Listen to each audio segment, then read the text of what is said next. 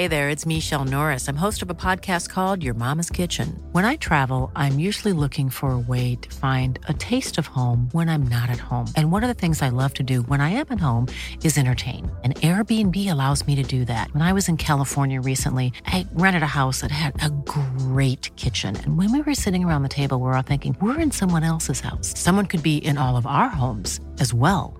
If you have a home, but you're not always at home, you have an Airbnb. Your home might be worth more than you think. Find out how much at airbnb.com/slash host. Ryan Reynolds here from Mint Mobile. With the price of just about everything going up during inflation, we thought we'd bring our prices down. So to help us, we brought in a reverse auctioneer, which is apparently a thing. Mint Mobile unlimited premium wireless. Ready to get 30, 30, bit to get 30, bit to get 20, 20, 20, bit to get 20, 20, bit to get 15, 15, 15, 15 just 15 bucks a month. So, Give it a try at mintmobile.com slash switch. $45 up front for three months plus taxes and fees. Promo rate for new customers for limited time. Unlimited more than 40 gigabytes per month. Slows. Full terms at mintmobile.com.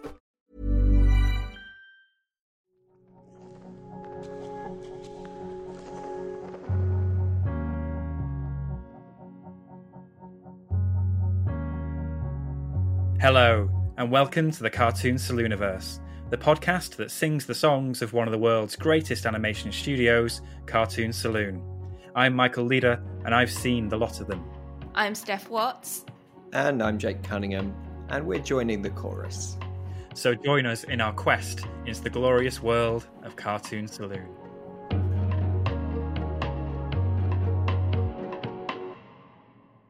Jake and Steph, a pleasure to be talking Cartoon Saloon again with you today. Already our takes are flying thick and fast, but we do know that it's not always about what we think about these films, is it, Jake? No, absolutely not. Um, I would never dream that my opinion would be the best opinion on anything, let alone a film of this quality. Um, as we have done on our previous series, we would love to hear from you, our listeners. Uh, so we will be doing a mailbag episode at the end of our Cartoon Salooniverse mini series. And if you've got any stories or memories or thoughts about any of these films that we're talking about, do get in touch. Or even if it's some of the shorts, the TV series like Puffin Rock, uh, which we're going to be exploring in that episode as well, do shout. And you can reach us at ghibli at little.studios.com.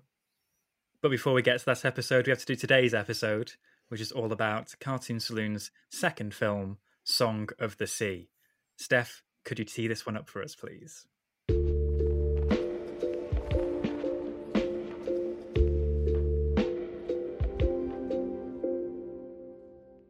Song of the Sea tells the story of Ben and his little sister Saoirse, the last seal child, who embark on a fantastic journey across a fading world of ancient legend and magic in an attempt to return to their home by the sea. The film takes inspiration from the mythological Selkies of Irish folklore, who live as seals in the sea but become humans on land.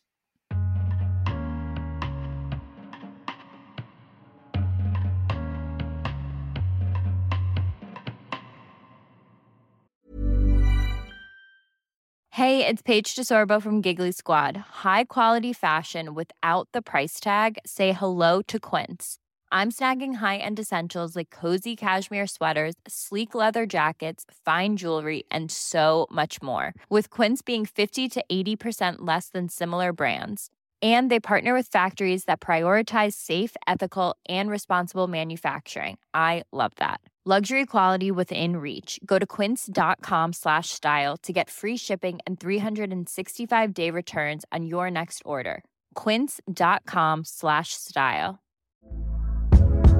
Hey there, it's Michelle Norris. I'm host of a podcast called Your Mama's Kitchen. When I travel, I'm usually looking for a way to find a taste of home when I'm not at home. And one of the things I love to do when I am at home is entertain. And Airbnb allows me to do that. When I was in California recently, I rented a house that had a great kitchen. And when we were sitting around the table, we're all thinking, we're in someone else's house. Someone could be in all of our homes as well. If you have a home, but you're not always at home, you have an Airbnb. Your home might be worth more than you think.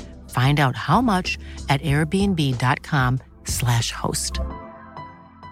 I'm Sandra, and I'm just the professional your small business was looking for. But you didn't hire me because you didn't use LinkedIn jobs. LinkedIn has professionals you can't find anywhere else, including those who aren't actively looking for a new job but might be open to the perfect role, like me.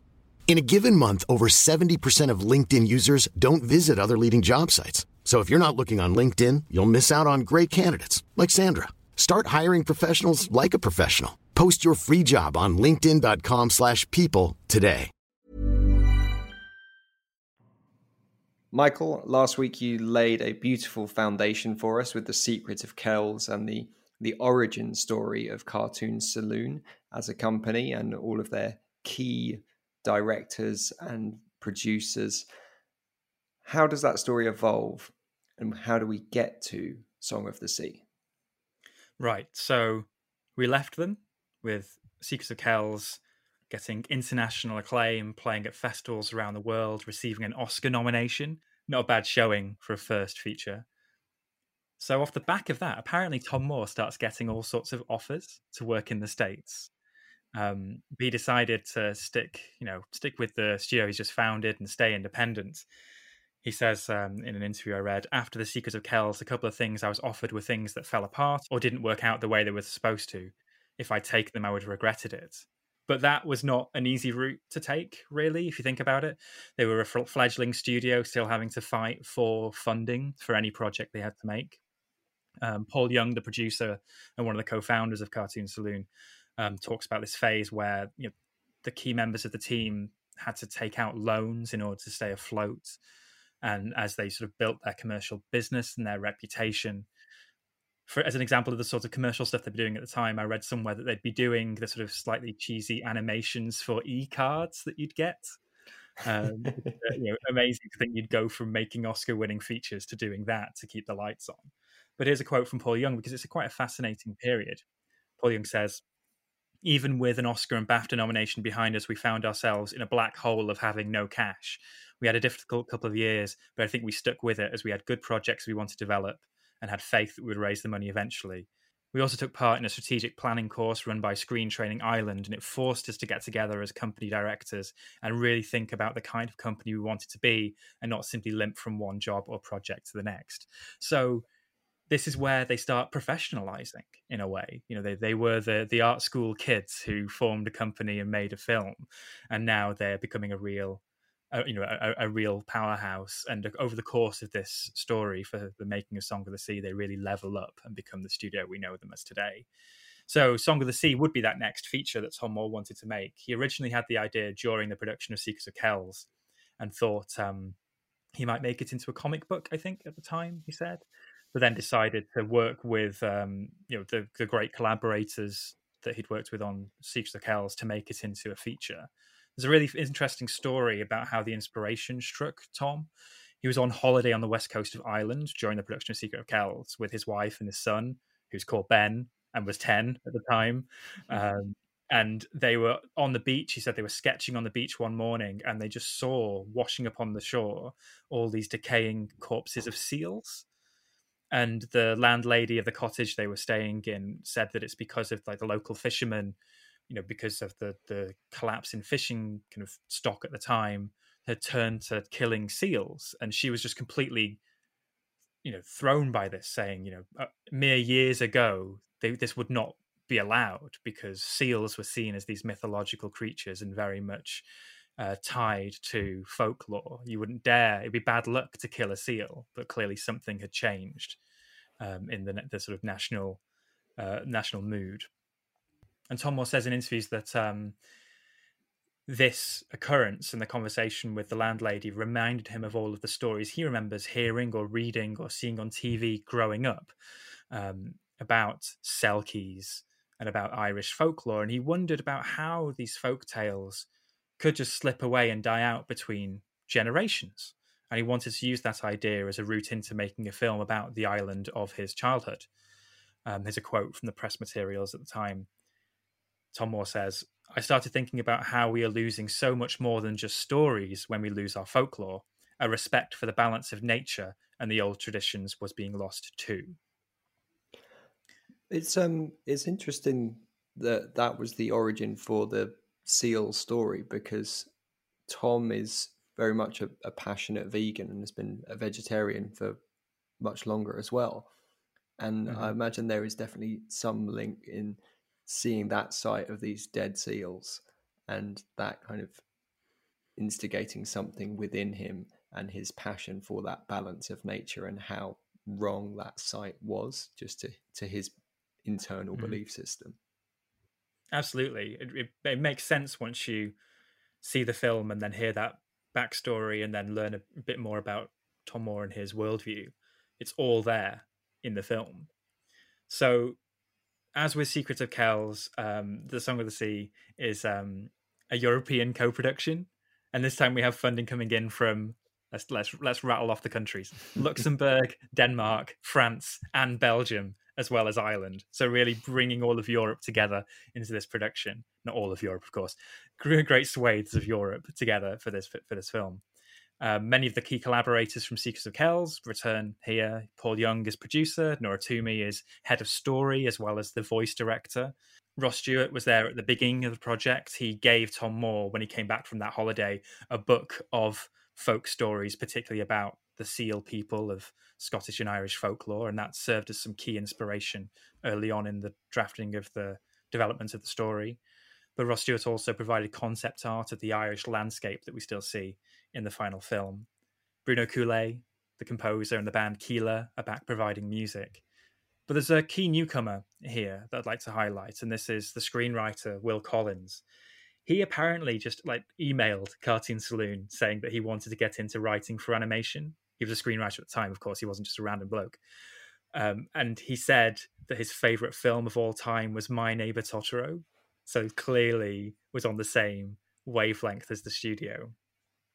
Um, and then there's some more spooky stuff happens. Apparently, the screenplay that he'd written that had just been turned into a film um, was set during the exact same time period that Tomm Moore wanted to set Song of the Sea. So specifically October 1987. and Tomm Moore said said that um, uh, his wife at the time you know, was was joking that has this guy been rooting around in our bins just to just to butter you up. so Will Collins is on board, develops that screenplay over four or five years with Tomm Moore, and he sticks around as well. Comes back to co-write Wolfwalkers further down the line, which we'll talk about in a couple of weeks. But that's one of the key things I think that um, I'd like to highlight in this context across these these four features in the TV series, you see the same names coming up again. You see them rising through the ranks. You see them developing as artists. Um, maybe you know the, an animator on one project comes along and then co-creates one of their TV shows down the line. We can't go through credit by credit in these context sections. I'm I'm already aware that I'm running long with these, but um, just to say that Cartoon Saloon really ha- does have this collegiate family atmosphere where people do seem to stick around and develop their talents and uh, rise through the ranks. Song of the Sea then premieres at Toronto Film Festival in 2014 and does the rounds on the festival circuit. Hits cinemas towards the end of that year and into 2015. I saw it in July or over the summer in 2015 when it was released then. The big thing in 2015 is that it receives an Oscar nomination for Best Animated Feature. So Cartoon Saloon are two for two on Oscar noms and this is the year where I really think they could have won it. If I was, if, if I could go back and wave a magic wand. So let's go through the, the category that year. You know, I love subjecting you both to this. These are the nominees for Best Animated Feature 2015 The Boxtrolls, Big Hero 6, How to Train Your Dragon 2, Song of the Sea, and The Tale of the Princess Kaguya. And I think, even knowing how biased towards Disney and towards American animation um, the Oscar voters are. That's a year where you have a Laika stop motion film, you have Song of the Sea, Cartoon Saloon, and you have Isao Takahata's masterpiece, The Tale of Princess Kaguya. There are three f- films that really should have won it there. Do you remember what won it? Jake Steph? Was it Big Hero 6? It was Big Hero 6. so, Jake and Steph, I know you've both seen this film now. Where would you have given you the Oscar that year if you could have?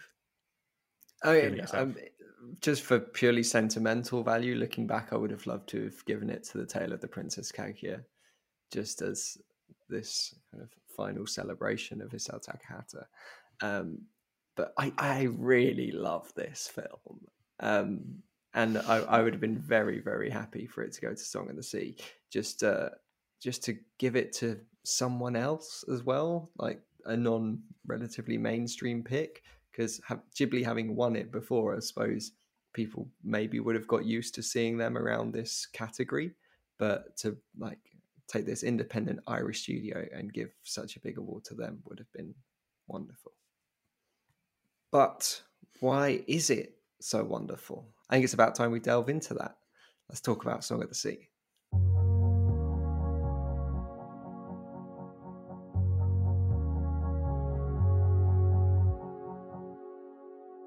Steph, you were watching this for the first time. You just we've just watched Secret of Kells, and we go and sit down and watch Song of the Sea. Uh, what are we seeing develop from that film into this one? Uh, yeah, so I mean, when watching Secret of Kells for the first time, um, I was really struck by that kind of very 2D flat kind of medieval-esque art style um, and this is definitely kind of carrying on in this film but it's it feels kind of like a little bit more developed and you have some of those kind of um planes of perspective a little bit more um i guess because this one isn't really set in medieval times so it doesn't need to to mimic that style as much but you still have this kind of really strong cartoon saloon style coming through um, that you can kind of just turn on and know that this is the animation studio you're watching um, and you still have all these kind of i think where secret of kells they have like so many ideas coming in even from the start like a lot of kind of different textures different types of strokes and and kind of loads of these different yeah ideas coming in on the page. This one does feel like a little bit more reserved in that sense but still with this kind of really yeah strong 2d really interesting style um already from the outset yeah i, I think there's a homogenization of creative expression here and that's that's really tied to the story but it's really tied to the form of the film i think in Secret of Kells. It's very, it's incredibly beautiful that film, but it's fairly scattergun as to what elements or what style might fit in what type of scene, and that can be mm-hmm. great for those individual moments. Uh, but this is managing to find those individual moments, give them their own expressive look, but then bring that under a style umbrella that fits the entire film. Yeah, I'd probably say Whereas in the last episode, I think we talked about how all of the influences were there, almost competing with each other. You'd have stuff that looked ripped out of mid '90s Disney, you know, Genndy Tartakovsky, blocky character figures, um, and then also the, the sort of the the Celtic influence as well. Whereas here, it seems to all cohere around a bit more of a European animation look. Very sort of clear lines, very minimal in, in a way. You know, characters are really only sketched out of a handful of lines, not much detail, much more blocky, bright, vibrant colors as well that define the characters.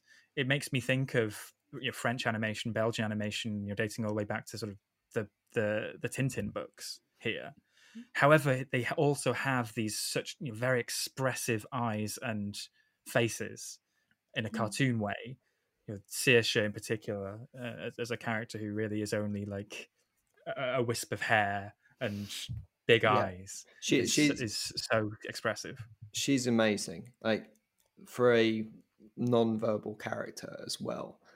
Uh, the amount that she communicates is remarkable just from like the turn of her mouth or the blink of an eye and it's what is amazing about her design and what's amazing about so many of the designs here is, as you say, Michael, they they appear to be simple, but it's so attached to the story and to the journey that the characters are going on as well. Just the shape of them, like Saoirse is this almost like angelic, pure creature. So of course she would just be a circle. Um, and then you've got um, our craggy dad and he is tied to this mythical creature who is literally a cliff who has turned to stone. And that is very much reminiscent of what that character is going through at that time. And it, i mean it's it's not subtle like like like that's like in the screenplay drawing comparison between the two. But that's true of all of the characters like the the grandmother who is this who appears to be like this bird who's just kind of grabbing and nibbling uh, at people. But of course that pays off down the line as well with the introduction of a nasty bird character who is very reminiscent of the grandmother.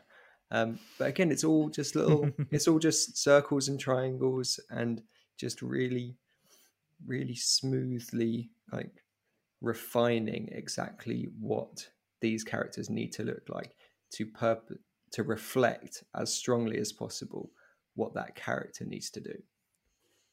Mm.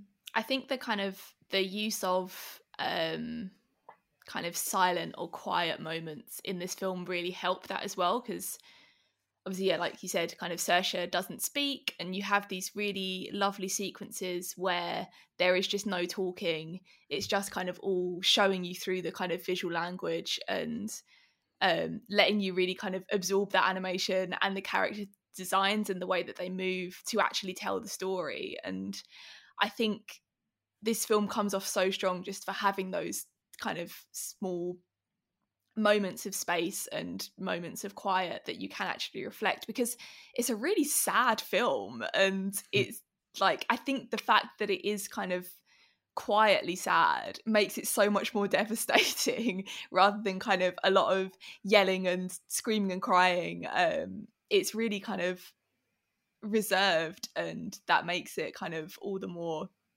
emotional really I oh think. yeah i mean you, the dad character i mean it's that that horrible thing of a parent just being sad rather than angry and that is mm. a lot lot worse for any child to witness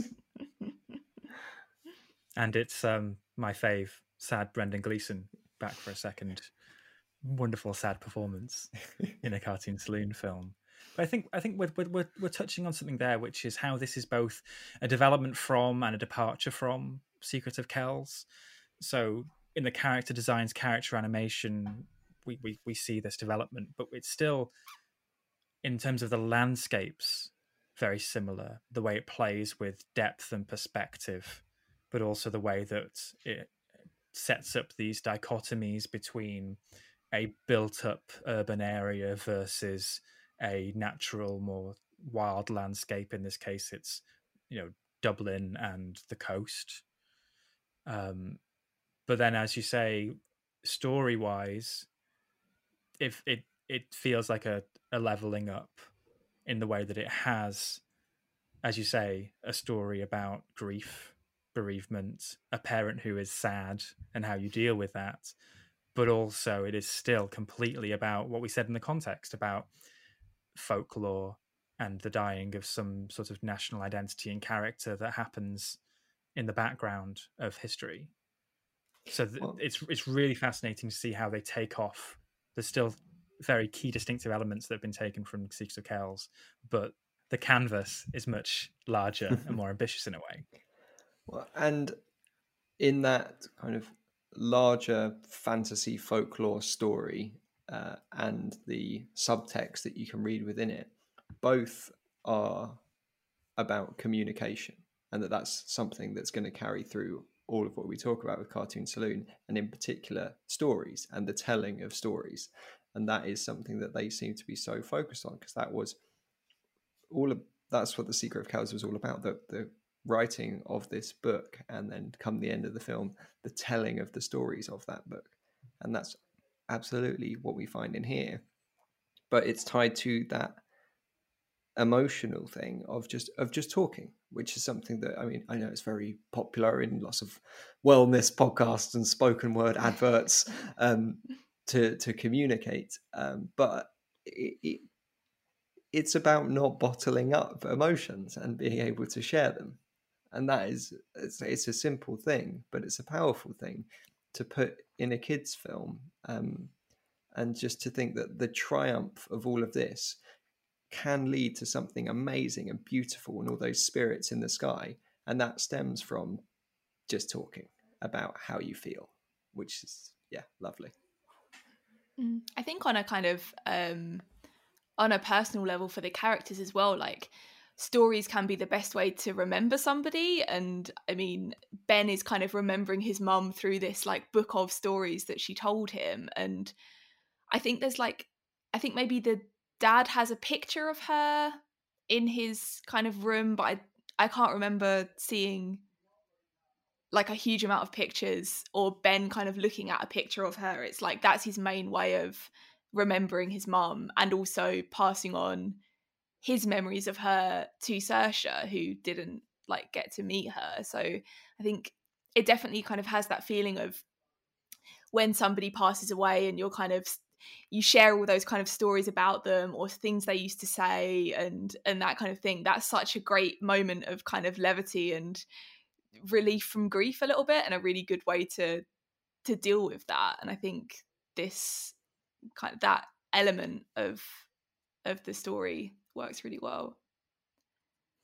We've we've gone quite deep quite quickly on this. And I think that it is a real triumph of this film and shows that the ambition that Cartoon Saloon had going into it, they really wanted to make a film that appealed very much to kids, but then could have some wisdom to it, could have a universal appeal emotionally, but then have a specific appeal in, in certain themes as well. You do have, as you say, Jake, it is about emotions and bottling up and communicating, reaching out and sharing. It's about understanding people. It's about grief. It's about remembering lost loved ones. Steph, as you say, the, the mother who dies, and uh, uh and and the son reckoning with that. It's but then also kind of on the sort of seven or eight, eight year old watching this level, it plays like an Amblin movie from the eighties where there's a there's an evil granny and the the brother has reluctantly got to get back to his dad with his with his sister dragging his sister along behind him, but through the through the experience of that builds a relationship with her as well. Yeah. And of course, there's a an incredibly cute dog that they have along the way. So it's the fact that it interlocks all these things so well and lands, I think, all of them very well too. The thing we haven't said, and this is Jake, where I think that uh, our two big um, unifying theories of Cartoon Saloon might be so departing with this film, you know, diverging of this film. For me, this is absolutely about the folklore in the landscape and what we lose when that is lost and what we could gain if we remember it um, for me, the key moments of the film is all the way through. We've been having these sort of mythical creatures and characters kind of lost in the landscape of the, the town, which is almost like an image ripped out of films we talked about before, where it's like in that roundabout that looks like an overgrown, mossy mess, there are actual creatures from folklore and history and myth. Um, but all the way through, those characters are kind of jokey, kind of silly. Um, you know, the I, I think of the um, the chap with the, the, the incredibly long beard. You know, he, he is he is portrayed almost as a as a as a light relief character in a way, even though there are sinister elements around that scene. He himself is a forgetful storyteller. There's some there's a natural irony to him there. But then by the end, when Saoirse finally sings her song, and it's almost the, the almost like something out of Lord of the Rings, the elves going to the west. we see them all come to life as the characters they are through our, through the stories, through the oral tradition, and they become these big, vibrant, powerful, beautiful beings. And there's some something proud about that moment, about how these stories may seem silly to some people.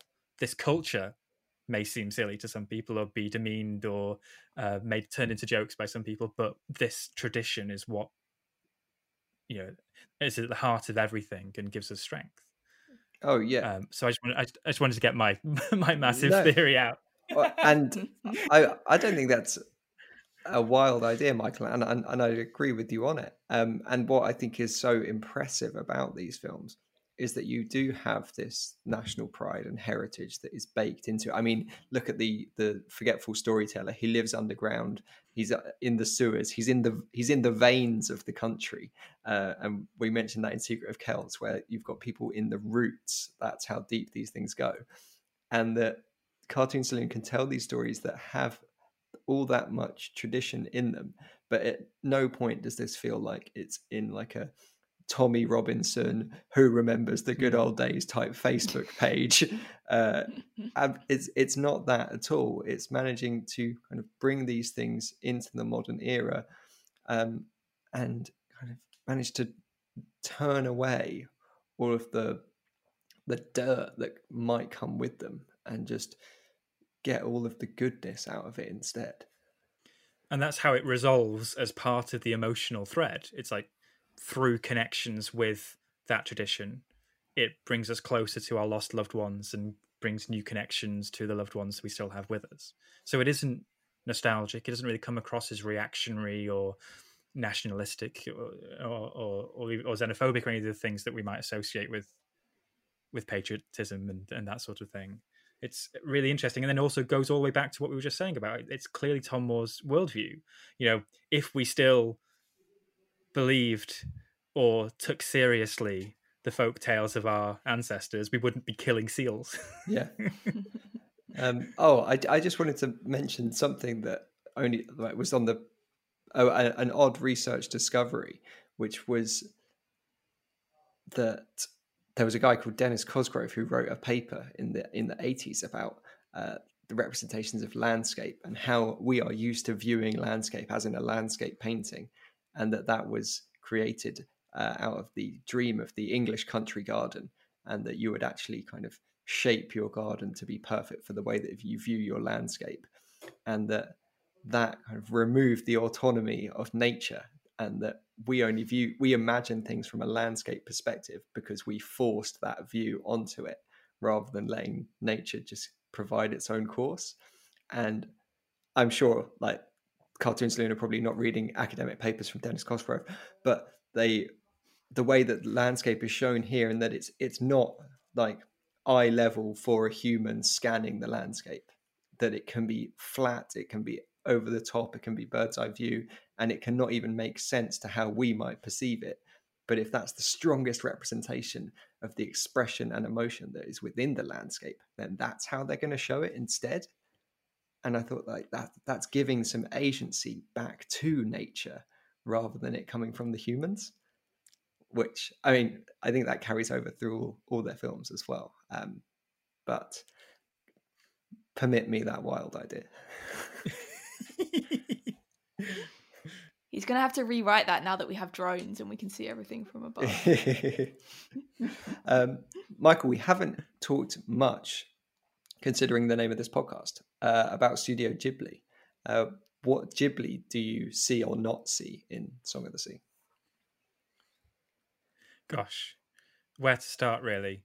And it's so it's so easy for us with you know having talked about Ghibli so much in this podcast to talk too much about Ghibli in relation to these films. But let's dig into this because they are a stated influence on this film. Actually, Steph, I w- I'd be interested. We teed this film up to you as song uh, Song of the Sea being Cartoon Saloon's Ponyo.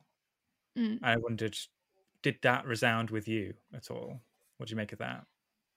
I think it's definitely um yeah, easy to make the Ponyo comparison because it's kind of a mythical girl attracted to the sea. Um there's some lovely uh riding on the waves towards the end, which is definitely like a great moment and kind of um a good one to compare to that.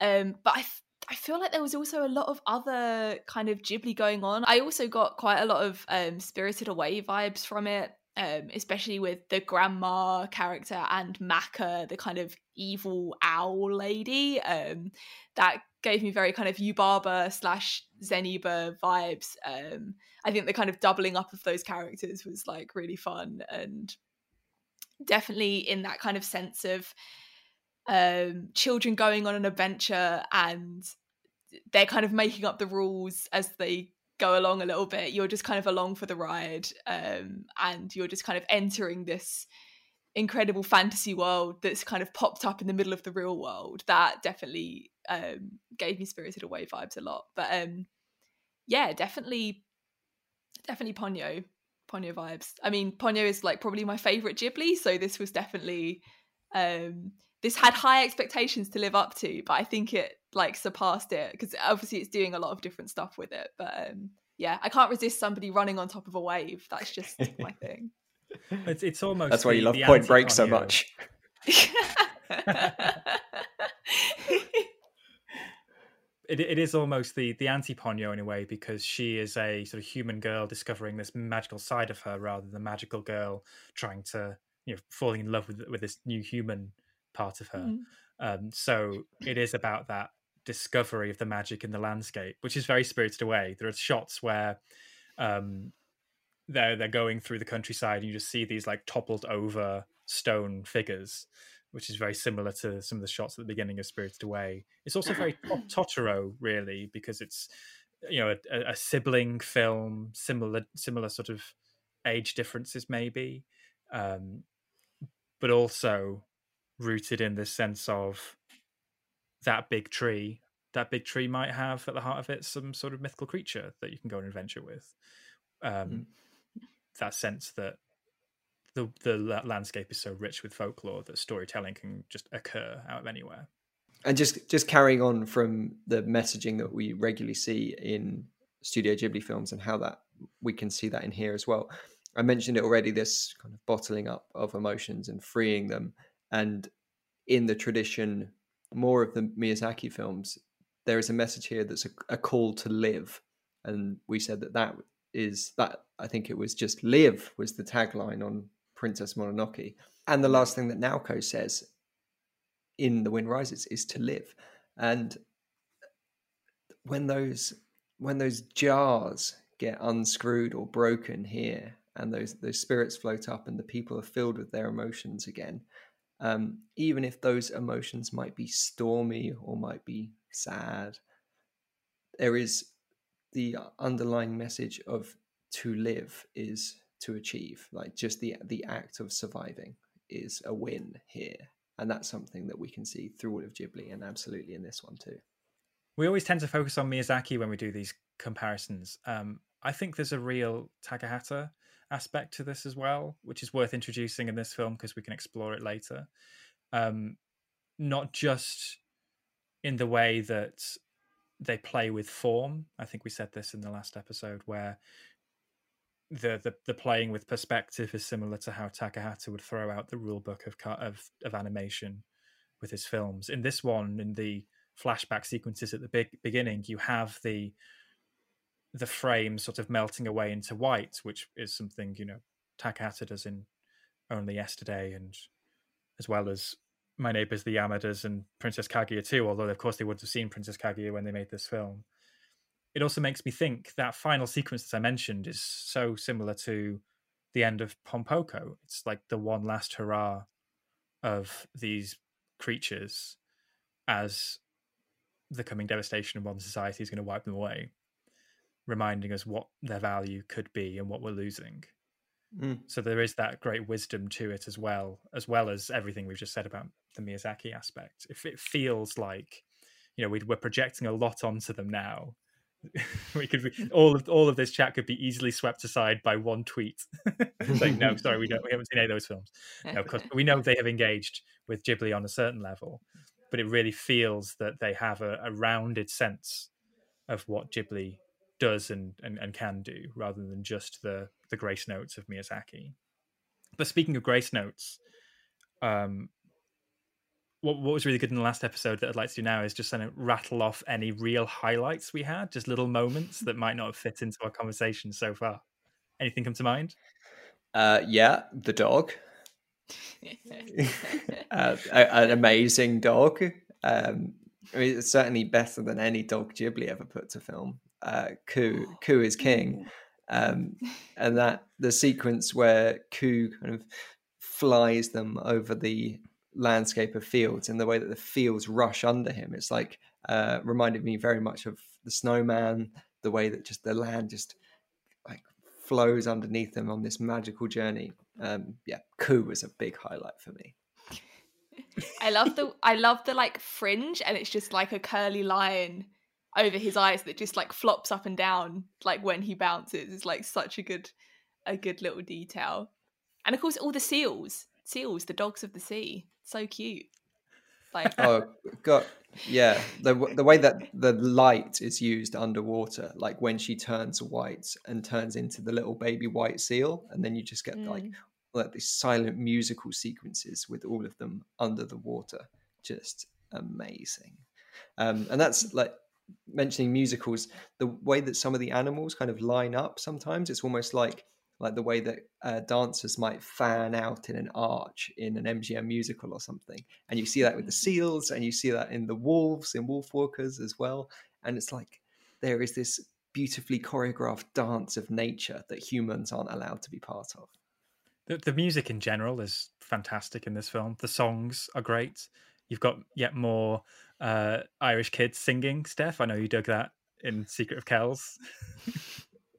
yeah, it's it's a big thing for me. I think that's just going to be. I'll cry every time a child sings in with an Irish accent. I think I've discovered a new thing that's just going to make me emotional. yeah, Steph, I did I did set up in the previous episode that this was a, a multi hanky film. Uh, did did you sh- shed some tears?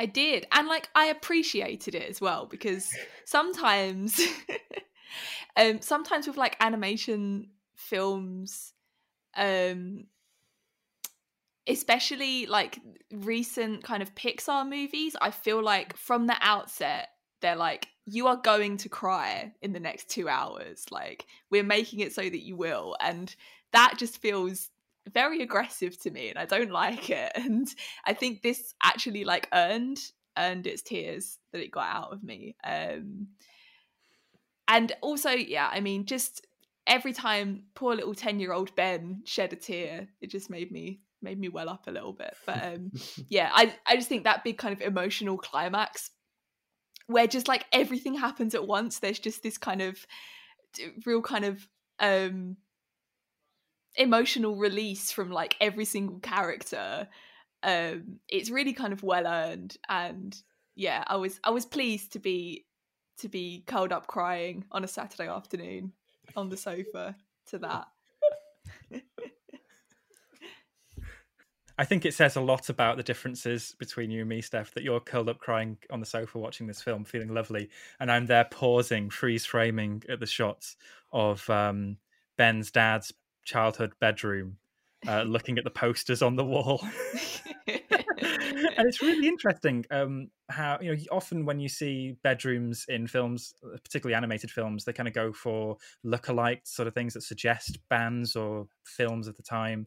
Whereas this one, it's very specific recreations of a handful of quite iconic posters. You see the the Rolling Stones lips and tongue logo. You can see the Richard Avedon, John Lennon poster on the wall. There's a really distinctive Frank Zappa poster of him in his underpants, um, as well as a Farrah Fawcett poster. And that, so it just, it just, says a lot about me, really. I think that that's what I'm well, doing with my time. For those listeners that have only ever heard this podcast without ever seeing us, you you might. Um, you'd be forgiven for thinking Michael might be a member of the Gleeson family were you to look at him. Uh, and I think Michael, considering how much admiration you've shown for sad dad Brendan in the last two films, is this this is just you telling us that you wish you could be part of some kind of animated Gleeson clan because you look like it already in the real world. So why can't you achieve that? I think that's unfortunately a goal I'll never be able to achieve, but I'll, I'll, I'll hold out hope.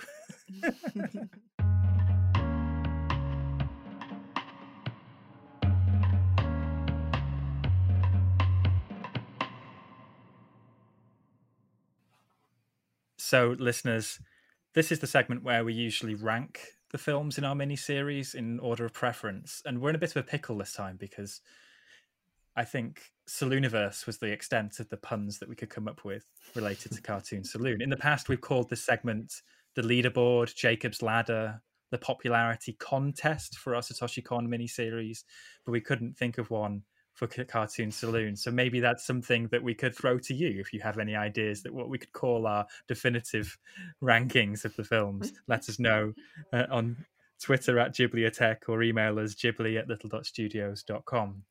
So for now, the untitled Cartoon Saloon rankings from the three of us. Where would we put Song of the Sea against The Secret of Kells? Steph, I'll come to you first. Well, I think Song of the Sea is definitely my number one at the moment. Um, I think I just kind of connected more with the characters on this one. Um, you can really see the like development of the the style and the kind of the storytelling and it's just like so great and i think obviously like i did also really like the secret of kells but this one is just like number one for me at the moment jake um well michael you compared this to an amblin film and then we've also been comparing it to studio ghibli films so in terms of like the pillars of my filmic life you're mm-hmm. taking a Steven Spielberg thing and a Ghibli film and smashing them together. Uh, this one, this one worked very well for me. Um, so yeah, uh, it's definitely number one. But I have to say that it's uh, I, Secret of Kells. I've only seen once, whereas everything else I've watched multiple times. Um, so who knows what might happen on the Secret of Kells rewatch? I think we're all in agreement. Really, I think that Cartoon Saloon's films in general have all been fantastic. That's why we do a miniseries about them, to be honest. But you see such a a leap in terms of ambition, but also what they achieve in a film like Song of the Sea compared to The Secret of Kells, which is an astounding debut. Such an amazing calling card for some amazing talents. But also, Song of the Sea is just for, for me personally one of my favorite animated films the last 20 years, maybe ever. So it has to be number one currently. And we'll have to see whether either of the two features coming up in the next two weeks challenge it, really. Michael, are you saying that up because Puffin Rock is actually going to win. I think well, well, of course, we had to leave TV series out of it because, as with Twin Peaks: The Return, Skunk Fu is actually a movie and is the best thing that Cartoon Saloon have done. So yes. um, well, before we get to uh, Puffin Rock and everything else, uh, we must first cover uh, the Breadwinner, which is going to be happening next week. Uh, so make sure you watch that one in advance. But if you've got your own ranking or your own thoughts on these, absolutely email us at ghibli at little.studios.com. Keep up with us on Twitter at ghibliotech, or keep up with us all individually if you want to as well. Uh, Steph's over on Twitter at underscore Steph Watts. Michael is there at Michael J. Leader. And Jake is on Twitter at Jake H. Cunningham.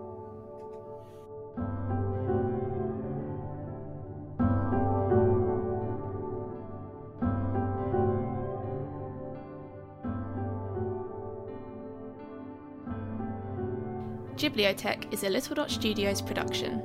Our music is made by Anthony Ing, our artwork is by Sophie Moe, and the show is produced by Michael Leader, Jake Cunningham, Harold McShill, and Steph Watts. That's me. I'm the editor as well.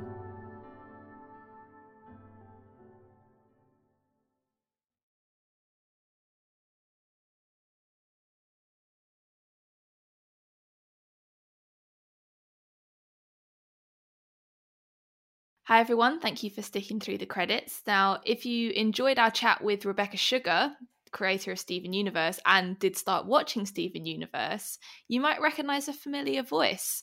Uh, Lisa Hannigan, who plays Ben and Saoirse's mum in Song of the Sea, also is the voice of Blue Diamond in Steven Universe. And yes, she does get to sing in that too. Mom deserves the best, and there's no better place to shop for Mother's Day than Whole Foods Market. They're your destination for unbeatable savings, from premium gifts to show-stopping flowers and irresistible desserts. Start by saving 33% with Prime on all body care and candles. Then get a 15-stem bunch of tulips for just $9.99 each with Prime. Round out Mom's menu with festive rosé, irresistible berry chantilly cake, and more special treats. Come celebrate Mother's Day at Whole Foods Market. Hey, it's Danny Pellegrino from Everything Iconic. Ready to upgrade your style game without blowing your budget? Check out Quince. They've got all the good stuff shirts and polos, activewear, and fine leather goods, all at 50 to 80% less than other high end brands. And the best part? They're all about safe, ethical, and responsible manufacturing. Get that luxury vibe without the luxury price tag. Hit up quince.com slash upgrade for free shipping and 365 day returns on your next order. That's quince.com slash upgrade. Even when we're on a budget, we still deserve nice things. Quince is a place to scoop up stunning high end goods for 50 to 80% less than similar brands. They have buttery soft cashmere sweaters starting at $50, luxurious Italian leather bags, and so much more. Plus, Quince only works with factories that use safe, ethical, and responsible manufacturing. Get the high-end goods you'll love without the high price tag with Quince. Go to quince.com/style for free shipping and 365-day returns.